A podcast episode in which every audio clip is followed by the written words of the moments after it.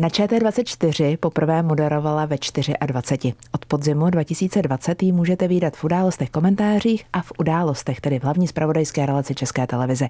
Když jí bylo 17, získala stříbrnou medaili na mistrovství České republiky ve štafetě 4x400 metrů. A kromě atletiky se věnovala i hasičskému sportu. Jana Peroutková, jsou to Zálety. Od mikrofonu Českého rozhlasu vás zdraví Alena Zárebnická. Jsem ráda, že nás posloucháte. Český rozhlas Pardubice, rádio vašeho kraje. Jana Peroutková pochází z Čechtic. Po gymnáziu v Čáslavi vystudovala sociologii na Filozofické fakultě Univerzity Karlovy a teď, pokud mám správnou informaci, dokončuje politologii na Metropolitní univerzitě v Praze. V České televizi začínala jako asistentka editora Událostí před 10 lety. U těch nejdůležitějších událostí dne, tedy v Událostech a v Událostech komentářích, je právě teď. Rozhovory vedla se slovenskými premiéry i s prezidentkou Zuzanou Čaputovou. Dobrý den, Jano. Jsem ráda, že si přijala moje pozvání. Dobrý den. Tykáme si, nebudeme se nutit do vykání, to je velká výhoda našeho milého prostředí v Záletech. Chci se zeptat na téma první otázky, kterou jsem minulý týden řešila tady v Záletech s Danielou Drtinovou. A ptala jsem se jí jako zkušené novinářky na to, jak moc důležitá ta první otázka v každém rozhovoru je. A teď chci nastolit otázku pro tebe. Kdyby ty si sama se sebou vedla rozhovor, na co by si se sama sebe jako první zeptala? Ty mi dáváš teda. První otázka je totiž úplně pro mě to nejdůležitější a já jsem schopná dokonce přemýšlet 2 hodiny nad tou první otázkou pro hosta do Událostí komentářů třeba. Na co bych se zeptala sama sebe? Jestli jsem šťastná. Asi. Jsem. To je nejdůležitější a nejkrásnější odpověď, kterou si sama sobě a nám všem mohla v tuhle chvíli dát. Pamatuješ si, na co jsi se jako první zeptala prezidentky Zuzany Čaputové? Jestli bych chtěla být prezidentkou Československa? Je to tak? Já tě nekontroluju, netuším, ale spíš mě zajímá, jestli jsi se dlouho soustředila právě na tohle téma a jestli jsi si i v případě tak, a chápu-li to správně, důležitého rozhovoru, dávala na téhle první otázce absolutně nejvíc záležet. Dávala, ten rozhovor navíc vznikal ale v kooperaci s editorem, takže my jsme si ty otázky posílali mezi sebou a přiznávám se, že tohle byla taková naše první favoritka už od prvního dne. My jsme totiž ten rozhovor vysílali k příležitosti 28. října, což je svátek, který my Češi slavíme už dlouho, ale na Slovensku jej slavili poprvé, takže myslím, že byla jedna jediná otázka a to byla tahle. Jak jsi se rozhodla pro Českou televizi? Co byl ten moment, že jsi si řekla ano, tohle je to místo, o které budu usilovat, tohle je ta cesta, kterou chci jít? Ono to přišlo tak trošku samo. Já si vzpomínám, když jsem seděla doma v bytě, připravovala jsem se zrovna na nějakou zkoušku v rámci sociologie. Byla jsem obklopena papíry a najednou mi zazvonil telefon. Zavolal mi Petr Meškán, kterého jsem znala z nějaké předchozí pracovní zkušenosti. A on mi právě řekl, že schání někoho na post asistenta editora Událostí. Dneska se to jmenuje trošku vznešeně jako editor. A já jsem tehdy se pro Českou televizi rozhodla jenom z finančních důvodů, protože jsem hrozně potřebovala peníze jako chudý student na nějaké dovolené. A neplánovala jsem rozhodně nějakou velkou kariéru. Já jsem to prostě brala jako úplně normální práci, díky který si vydělám peníze a budu moct normálně a svobodně žít. Rozhodně jsem neplánovala žádnou velkou kariéru. Ale je pravda, že po nějakým půlroce téhle práce jsem pokukovala po směnařích, redaktorech, kteří vlastně tvoří příspěvky do kanálu ČT 24. A to bylo něco, co mě hrozně lákalo. Já jsem viděla tu jejich mravenčí práci, to, s jakou rychlostí oni ty příspěvky musí odevzdávat a hrozně mě zajímalo, jestli bych něčeho takového byla taky schopná. Takže jsem se poptávala, jestli by byla možnost se do té zpravodajské směny dostat. A to byl ten začátek té novinařiny v České televizi. Tvým partnerem a tatínkem tvých 2 dcer je Jakub Podaný. Jakub Podaný, fotbalista. Seznámili jste se, četli jsem správně, na sociálních sítích? Je to tak. Na sociálních sítích je to trošku bizarní situace. Já jsem dřív chovala jako k fotbalistům a vůbec k tomu prostředí docela předsudky. A pracovala jsem na Spartě, respektive jsem tam byla na stáži a tehdy to bylo období, myslím, že to byl rok 2012, kdy byl velký rozmach různých jako profesionálních profilů fotbalistů a mě to tak jako zajímalo tím, že jsem v tom prostředí se pohybovala. A sledovala jsem různé fotbalisty, jestli si to spravují sami, jestli jim to spravuje někdo, protože dřív to třeba vzniklo tak, že nějaký fanoušek prostě založil jako profil daného fotbalisty na Facebooku, na Twitteru, kdekoliv a tweetoval nebo postoval za něj. Tak mě to tak jako zajímalo a já jsem si takhle buď přidala do přátel, nebo jsem začala sledovat právě Kubu a on mi napsal. A právě protože on je hrozně zvídavý, pokud jde o média, tak mě poprosil, jestli bych tehdy ho mohla provést v České televizi, což jsem udělala ráda. A takhle to vzniklo. Zdá se, že tě provází celým životem. Emoce jsou doménou krizí a válek. To byl podtitul rozhovoru, který Jana Peroutková, můj dnešní host v Záletech, poskytla nedávno deníku N. A ten titulek zněl: Jako novináři jsme teď na tenkém ledě. A tak to pojďme rozebrat, jestli, Jano, souhlasíš. Otupujeme? Zvykli jsme si na to, že je válka blízko? Myslím si, že jo. A tohle je otázka, kterou já pokládám dost často hostům. Nedávno jsem ji položila i plzeňskému biskupu Tomáši Holubovi. A on mi vlastně taky odpověděl takto. Ano, bojím se, že otupíme, že si zvykneme na ty hrůzy, že si zvykneme na témata, jako je smrt. Takže myslím si, že jsme si už trošičku zvykli. Ale myslím si zároveň, že je to hrozně přirozená věc. Že na začátku jsme všichni cítili podobné emoce, strach. Pak to byl smutek, pak už to byla vyloženě fyzická nevolnost, frustrace, naštvání.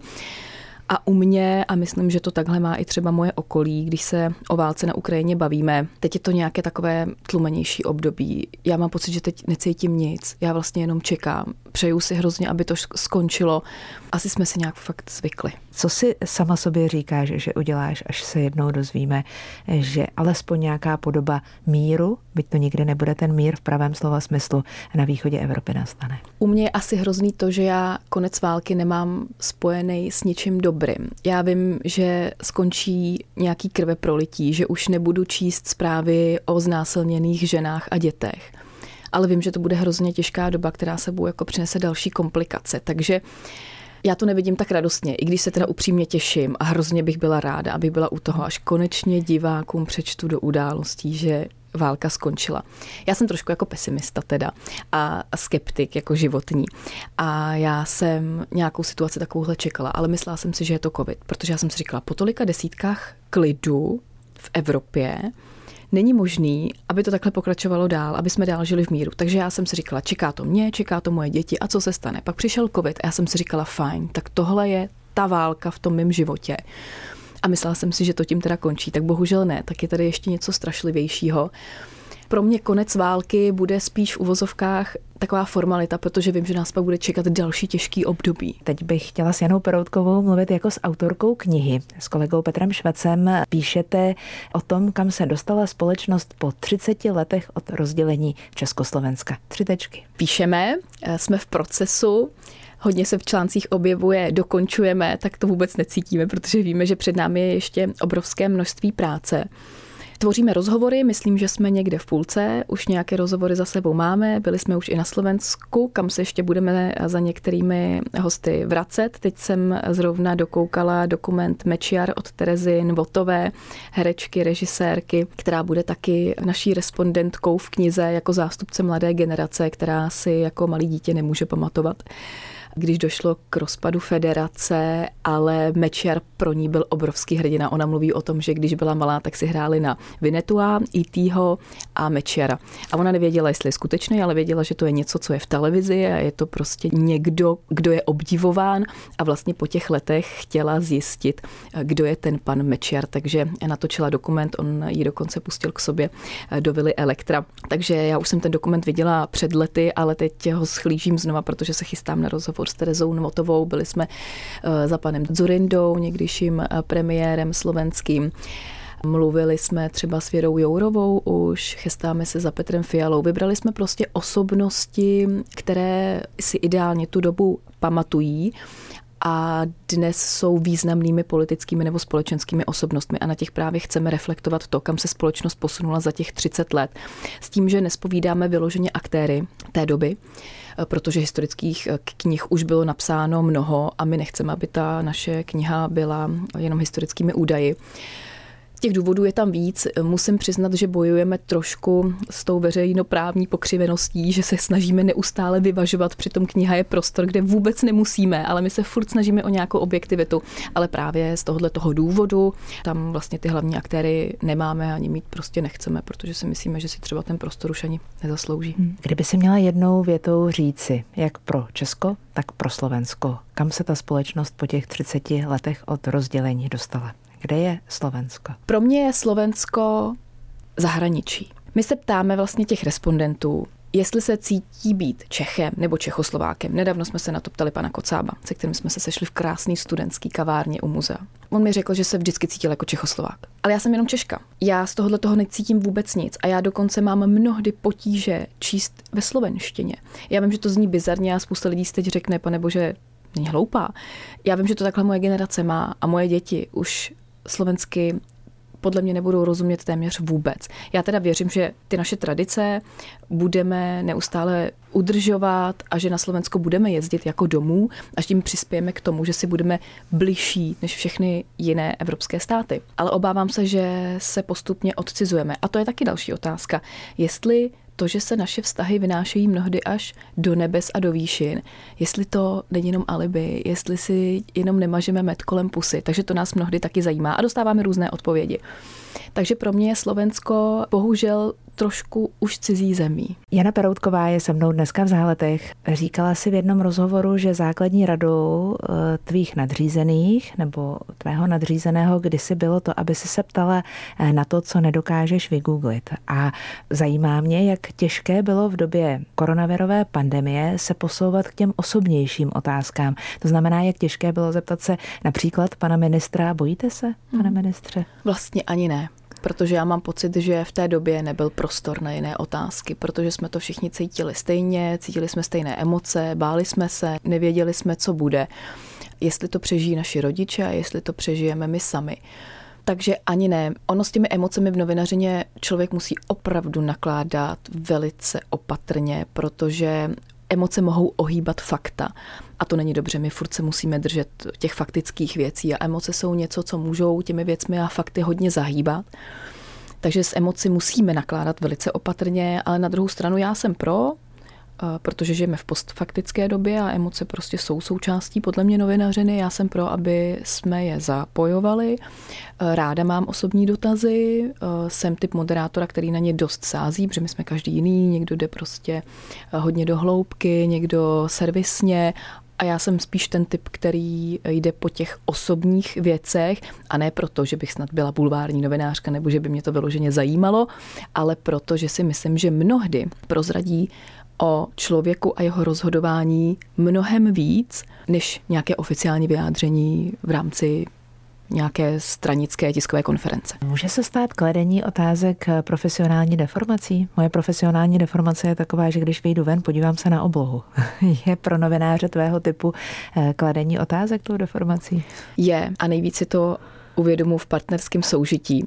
Přesně na to se ptám. A úplně nejhorší je, že se snažím být třeba jako objektivní doma, kdy mám být na straně toho partnera a já teď se snažím hájit i tu druhou stranu a říkám mu, no podívej se na to, ale z téhle strany a nemyslíš si tohle.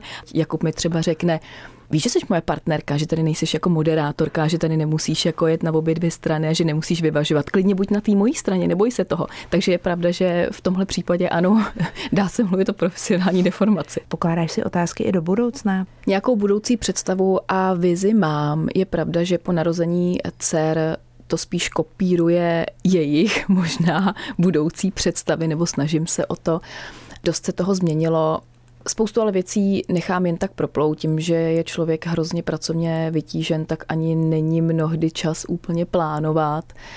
Ale je pravda, že se teď spíš soustředím na životy dcer, než na ten svůj a na otázky, jestli mám nějaký sen nebo nějaký cíl. Já už nejsem schopná odpovídat, protože vlastně nevím. Tvým snem a cílem jsou šťastné, spokojené děti, viď? Jsou. Když jsou děti malé, říká se šťastná máma, šťastné dítě. A když se to potom zlomí do její dospělosti, tak šťastné dítě, šťastná máma se to zkrátka obrací. A protože tu situaci já prožívám, tak přesně vím, o čem mluvíš. Jana Peroutková je se mnou dneska v Záletech. Český rozhlas Pardubice, rádio vašeho kraje. Jana Peroutková je se mnou dneska v Záletech. Povídáme si o rodině, o mateřství, o rodičovství a taky o její profesi, o novinařině v České televizi. A já jsem zaregistrovala, že s kolegyní naší bývalou Danielou Písařovicovou si se poprvé nepotkala v televizi, že se vlastně znáte mnohem déle. A ten příběh mi přišel tak trochu neuvěřitelný, tak tě poprosím o jeho krátkou rekapitulaci. Já jsem se úplně poprvé viděla s Danielou na soutěži Miss Hasička, které já jsem se účastnila jako aktér. Ona tehdy tu soutěž moderovala. Úplně první verbální kontakt nastal ve chvíli, kdy ona vstoupila do místnosti, kde my holky, hasičky jsme se připravovali. A teď, kolik ti bylo? 21, aha, myslím. A teď přišla do místnosti vysoká, hubená, nádherná ženská. A my jsme tam proti ní byli takový jako, no ty vesnický hasičky prostě.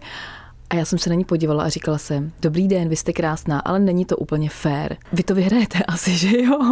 Takže vím, že na tenhle ten jako okamžik jsme nějak zavtipkovali. No a potom vlastně, protože já jsem si celou dobu myslela, že je to takový to hoří má panenko a ona to byla velice jako profesionální vlastně soutěž, nebo alespoň takhle pojatá. Tak pak probíhalo i focení kalendáře těch holek, který tu soutěž vyhráli a jelo se fotit na Kanárské ostrovy a Daniela jela s náma. Takže tam jsme se potkali blíž, myslím si, že tam už jsme se docela i spřátelili. Tam jsem trošku začala pokukovat po její profesi, dokonce vím, že jsem tam i řekla, dost často na to vzpomínáme, když se mě Daniela zeptala, co by si ty chtěla dělat? A já jsem říkala, třeba to, co ty. A ona si v duchu řekla, to víš, že jo, ty holčičko. To víš, že jo, to není tak jednoduchý. A to pak nastalo po dalších kolika? 20, po dalších 5 letech možná? Počítáme vlastně, správně, jo, plus minus. Jo, jo. Zhruba tak jo. A asi nejbizarnější situace pak byla, když jsme se potkali přímo vlastně v Událostech, kdy jsem měla to štěstí, že ona byla zrovna i přítomná na Kavčích horách, když jsem měla svoje první vysílání a byla tam se mnou a byl to vlastně takovej hezký okamžik, na který moc ráda vzpomínám, protože kromě racionálních, pragmatických rád, ona tam byla takovou mojí, teď to vůbec není narážka na věk, mámou, protože ona mě tam vyloženě držela za ruku, hladila mě a říkala mi, že to bude dobrý, protože to po dlouhý době byl teda moment, který mě vystresoval, docela mě ta tréma a stres paralyzovaly asi kvůli té zodpovědnosti, která je spojená s tou hlavní zpravodajskou relací a mně se to ve vysílání moc nestává, že bych měla stres. Nemáš někdy tendenci se rozesmahat, když vidíš sedět proti sobě? To je jedno, kohokoliv, který urputně lže a zapírá. Nepřijde ti to vlastně ve výsledku směšné? Já už jsem se dostala do mnoha situací, kde se třeba mluvilo o dezinformacích. A to je pro mě nejtěžší situace, protože dezinformace já považuji za něco, co je strašně špatně vyvratitelné. S tím se strašně špatně bojuje. Když prostě někdo přijde a řekne prostě hloupost, tak vy byste mu na to nejradši řekli, co to je za blbost, co to tady meleš, co to jako říkáš. Ale to nejde. A vyvrace dezinformaci, to považuji za nejtěžší disciplínu. Takže tyhle rozhovory já nemám ráda. Takže paradoxně diváci se možná smějí, ale pro mě je to nejvíc svazující vlastně moment, protože já v tu chvíli musím reagovat, nemůžu to nechat jen tak. Ale jednou před sněmovními volbami se mi stalo, že tam přišel zástupce jedné malé politické strany nebo hnutí, to už se nevybavuju, a to teda byla jedna dezinformace za druhou. A to prostě nešlo neustále opravovat. Ale zároveň to nešlo ani vypnout. Teda a jak se to pak řeší? Nebo jak jsi to vyřešila, tenhle konkrétní případ? Řešila jsem to tak, že jsem občasnými invektivami mu tam vstupovala, ale ne všechno se dalo prostě opravit. A já jsem pak i na Twitteru zaznamenala diskuzi, že, a to jsem si vlastně z toho vzala jako pro mě ponaučení, že je taky dobrý, když je někdy moderátor, když má nadhled a ne úplně všechno hned musí jako vyvracet, skákat do řeči. Ono to bylo zase těžší tím, že nás tam svazují nějaký pravidla předvolební, takže prostě ten host musí dostat samozřejmě jako prostor. No, nebyla to příjemná situace. Vím, že diváci se asi pobavili, ale jak říkám, mě do smíchu v těchto momentech teda rozhodně není. Novinářka a moderátorka Jana Peroutková je se mnou dneska v Záletech. Pojďme teď k tobě domů, když se vrátíš po takhle náročném dni, po takhle vyčerpávající práci, kterou bez pochyby i to pozdní vysílání Událostí komentářů je. Jakub ti předpokládám vytváří takové zázemí, že prostě můžeš padnout do peří a že cítíš tu podporu té rodiny. Alespoň tak si o tom v nějakém rozhovoru psala. Jakub skončil s fotbalem. Nechybí mu něco v jeho životě, když vytváří teď a předpokládám, že to tak je, to hlavní zázemí pro fungování vaší rodiny. Ptáš se ho na to? Kladeš mu tuhle otázku? Kladu, ale možná málo. Možná bych měla častěji. Protože přeci jen si sama uvědomuju, že člověk se kvůli tomu velkému zatížení v práci člověk chová mnohdy sobecky. A zapomínám na to, co se děje kolem mě. Ale naštěstí my to si jakoby máme nastavený tak, že když se něco takového děje, tak on mi připomene, jak se chovám a co dělám. K té situaci došlo zrovna nedávno, protože samozřejmě v souvislosti s válkou na Ukrajině té práce je víc, jsme častěji v práci a navíc pro mě to není den v práci, pro mě to jsou prostě večery. A já, když nejsem 20-21 večerů z měsíce doma, tak je to sakra hodně. Navíc, když děti dopoledne chodí do školky a já už odpoledne odcházím do práce a vracím se v noci. Mimochodem Izabela, ta si ještě donedávna myslela, že bydlím v České televizi. A jeden večer mě i prosila, jestli bych spala u nich doma. Já jsem říkala, ale já jsem tady s váma doma. Ona, ne, ty bydlíš v České televizi, protože jak chodím pozdě v noci a ona mě pak vidí třeba ráno, tak si myslela, že prostě je pro ní přirozený, což je vlastně na jednu stranu, někdo se to možná zasměje, pro mě je to samozřejmě děsivý, že mi dítě řekne, že si myslí, že bydlím jinde. Takže my se o těchto situacích hodně bavíme, takhle jsme si to nastavili, že je strašně důležitý o tom mluvit a mluvit o tom nahlas, připomínat si věci, já to potřebuju, já takový verbální políček potřebuju prostě ideálně obden, abych si prostě uvědomila, že jsme čtyři a že ačkoliv se hodně v našem soukromí, naše soukromí podřizuje mojí práci, takže jsme tady jako všichni pro sebe a že ten čas na sebe musíme mít stejný. A já v poslední době se snažím soustředit na to, aby se Jakub mohl taky realizovat, i když dvě kariéry, těžko říct. Nám se osvědčilo, že to dohromady nejde. Vždycky se musí trošičku ustoupit, tak teď jsme zase na nějaký nový cestě, tak uvidíme, jak to bude pokračovat. Někde si řekla, že si odpočineš třeba zase až na mateřské. Dvě dcery jsou málo? Možná jo. Já to nechávám otevřený, nebráním se tomu, neříkám, že to plánuju v příštích měsících nebo vyloženě letech, ale líbila by se mi velká početná rodina. Minulý týden tu se mnou v Záletech byla Daniela Drtinová a tady je její otázka pro tebe. Nedávno jsem ji viděla ve velmi emotivně vypjaté situaci, kdy se rozplakala při moderaci událostí a chtěla bych se Jany Peroutkové zeptat na to, jakým způsobem Jana Peroutková se s takovou situací srovnává, jak ji zpracovává, jak ji ovládá a jaké nástroje v sobě ona v tu chvíli je schopná aktivovat, aby se z té situace dostala ven. Já jsem věděla, že se to někdy nějakému moderátorovi stane, ale tak trošku jsem tušila, že já to nebudu. Dan Stach o mě říkal, že jsem ledová královna a je pravda, že já emoce docela umím ovládat. Je pravda, že jsem hodně jako empatický člověk, že se dokážu opravdu vciťovat do pocitů druhých. Ale na druhou stranu opravdu si zachovávám hlavně v tom vysílání profesionální odstup a myslím si, že nepodléhám emocím. A tohle byla extrémní situace. Ta reportáž, tam byla maminka, držela dítě a mluvila o tom, že o druhé malé dítě přišla po útoku ruských vojsk. Já jsem se v tu chvíli úplně zlomila. Já jsem se dokonce celé události bála, že se rozbrečím znova, ale věděla jsem, že to si už nemůžu dovolit, že by divák mě mohl nařknout z toho, že to hraju nebo že jsem labilní a nejsem stavěná pro tuhle práci. Ale to mě trošičku teda stresovalo. Já jsem aktivovala Michala Kubala. Takže možná v sobě nic, v sobě jsem to prostě nějak nedokázala ovládnout, takže já jsem aktivovala Michala Kubala, maskérky, které mi utřely slzy. A Michal Kubal vlastně za mě vzal nějakou práci, kdy tam odprezentoval tu mapu bojů. A já už jsem pak teda zvládla přivítat ve vysílání Vaška Černohorského.